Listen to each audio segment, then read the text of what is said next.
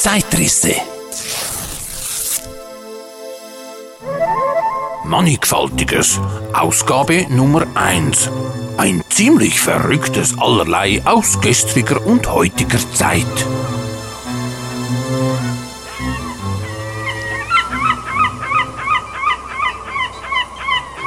Zuerst auf der Höhe weit voraus der kleinen Gesellschaft, welche an einem prächtigen Herbsttage von dem Seebade aus, in dem sie verweilt, einen Ausflug in das felsige Küstengebiet unternommen, hat eine junge Dame die nur wenig Raum bietende Höhe einer steil aufragenden Klippe erstiegen. Wie stolz ist sie, zuerst das Ziel erreicht zu haben und im frohem Siegesbewusstsein schwenkt sie ihr Taschentuch den noch tief unten emporklimmenden entgegen. Hallo! Uhu! Karl Otto! Clara! Hier oben bin ich! Wohl hatte die jugendliche Bergsteigerin alle ihre Kraft und Energie aufbieten müssen. Aber der Triumph, die erste auf dem Gipfel zu sein, entschädigt sie reichlich. Und gar herrlich wird auf der sonnigen Höhe alle Mühe durch die prachtvolle Aussicht auf das ganze Küstengelände mit seinen pittoresken Klippen, Riffen und Felsen und auf die scheinbar endlose Fläche des Meeres belohnt. Aus das Buch für alle Heft 12, 1882. Die literarische Beschreibung des Bildes, das auch das Cover dieses Podcasts ziert.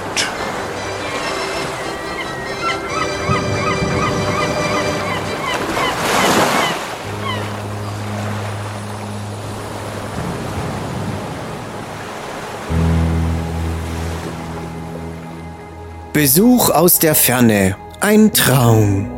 Aus Raffaelius war Poesie im Januar 2023. Südostwärts die Blicke, sie wandern hinauf, hoch oben am Himmel, dort schwebt es.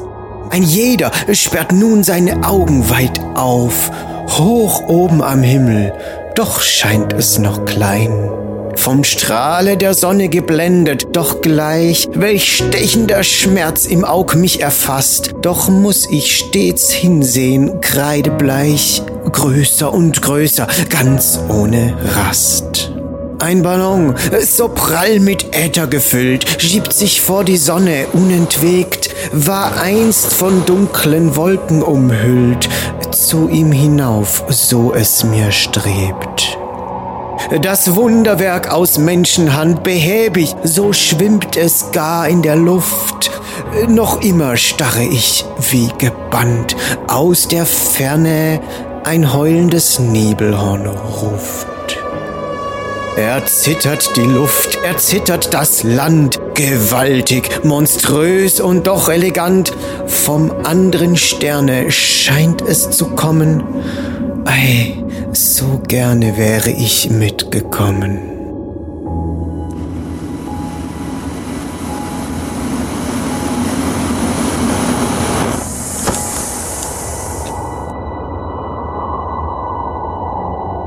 Nachfolgende Zeilen entstammen dem Buch der Erfindungen, Gewerbe und Industrien 1872. Die Bereitung des Wasserstoffgases erfolgt durch Zersetzung des Wassers, welches bekanntlich aus Wasserstoff und Sauerstoff besteht. Und zwar wird diese Zersetzung dadurch herbeigeführt, dass man in das mit Schwefelsäure versetzte Wasser metallisches Eisen hineinbringt. Das Metall hat nämlich in Gegenwart der Säure ein sehr lebhaftes Bestreben, den Sauerstoff des Wassers an sich zu ziehen, damit Oxidul zu bilden und mit der Schwefelsäure zu schwefelsaurem Eisenoxidul zusammenzutreten. Der Wasserstoff wird dadurch befreit und entweicht als Gas, welches für sich aufgefangen werden kann.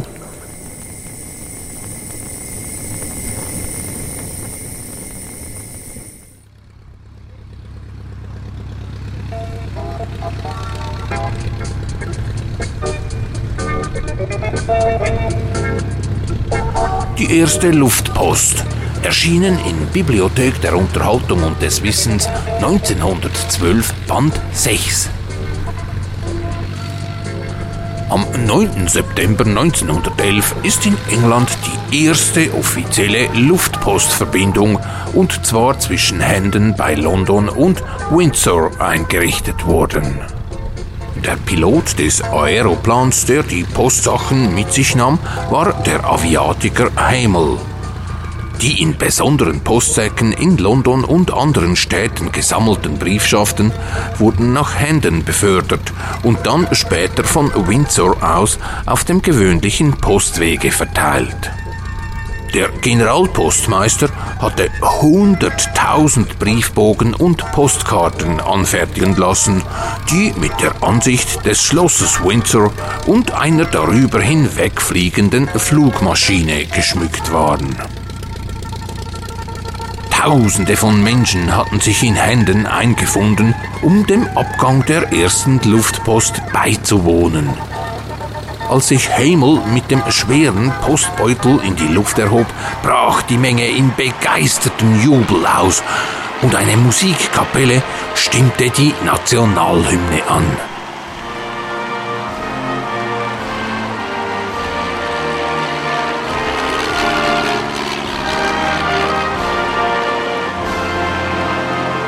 Hamel gelangte wohlbehalten nach Windsor und landete dort auf der Terrasse vor dem Schloss, worauf der Postmeister von Windsor den Postbeutel in Empfang nahm. Unter der Postsendung befanden sich Briefschaften an alle Herrscher Europas, darunter auch mehrere Briefe und Karten an Kaiser Wilhelm. Anmerkung der Zeitrisse-Redaktion. Am 23. Mai 1914 bei der Überführung eines neuen Moran-Saulnier-Eindeckers aus dem französischen Villa Coublin nach England stürzte der Flugpionier Gustav Hamel, ein deutschstämmiger Brite, sein Vater war Arzt von König Edward VII., über dem Ärmelkanal ab und kam dabei ums Leben. Eigentlich hatte er mit seinem brandneuen Fluggerät gleichentags am Aerial Derby, einem Airways nahe London, teilnehmen wollen. Im Jahr zuvor hatte er dieses Luftrennen erstmals gewonnen. In der Folge wurde darüber spekuliert, ob etwa ein konkurrierender Aeronautiker Sabotage an der Maschine verübt haben könnte. Diese unerhörte These blieb allerdings unbewiesen. Aufgrund unberechenbarer Wetterlage an besagtem Tag wurde das geplante Flugrennen übrigens in den Juni hinein verschoben. Bei einer im Juli 1914 vor Boulogne aus dem Meer geborgenen Leiche könnte es sich eventuell um Gustav Wilhelm Heimel gehandelt haben.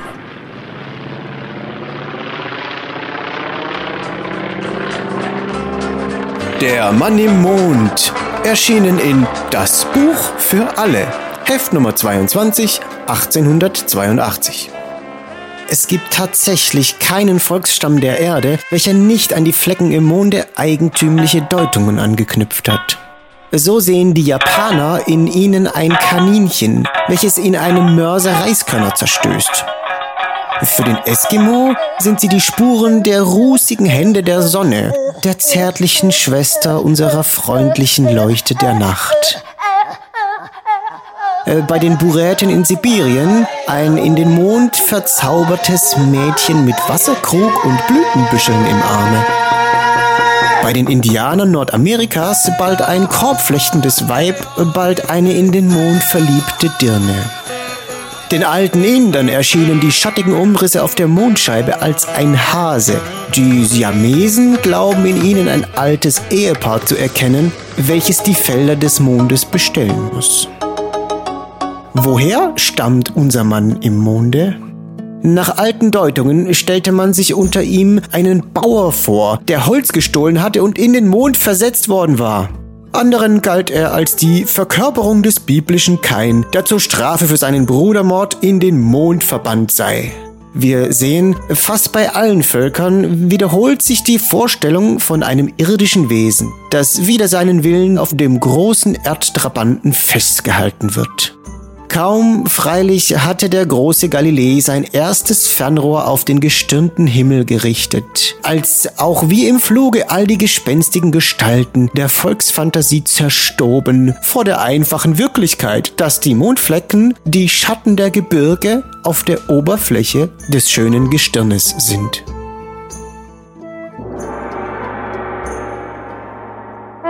Nachfolgende Durchsagen beinhalten kommerzielle Angebote. Sie können zum großen Teil auch von Jugendlichen konsumiert werden. 1857. Ein Herbst ohne Gnade. Der Doppelmord in Volketswil. Ein Kurzroman von Susanna Zachar Simo. Basierend auf einer wahren Begebenheit. Gut und Böse sind stets nahe beieinander und niemand kann seiner Bestimmung entkommen.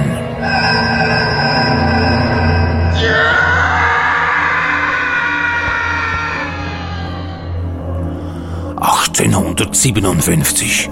Ein Herbst ohne Gnade.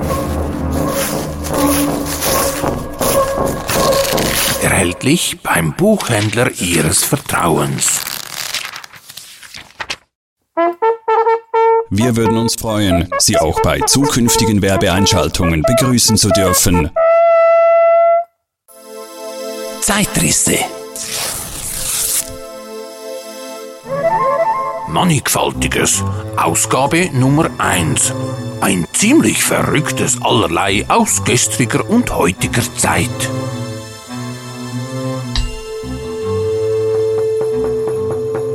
Die Zeitrisse finden Sie nicht nur bei tonquellehofer.ch, sondern bestimmt auch auf Ihrer bevorzugten Podcast-Plattform.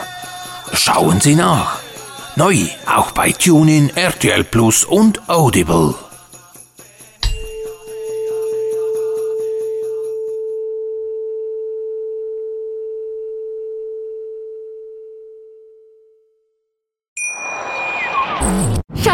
Ich bin neu verliebt. Was? Da drüben. Das ist er. Aber das ist ein Auto. Ja, eben. Mit ihm habe ich alles richtig gemacht. Wunschauto einfach kaufen, verkaufen oder leasen. Bei Autoscout24. Alles richtig gemacht.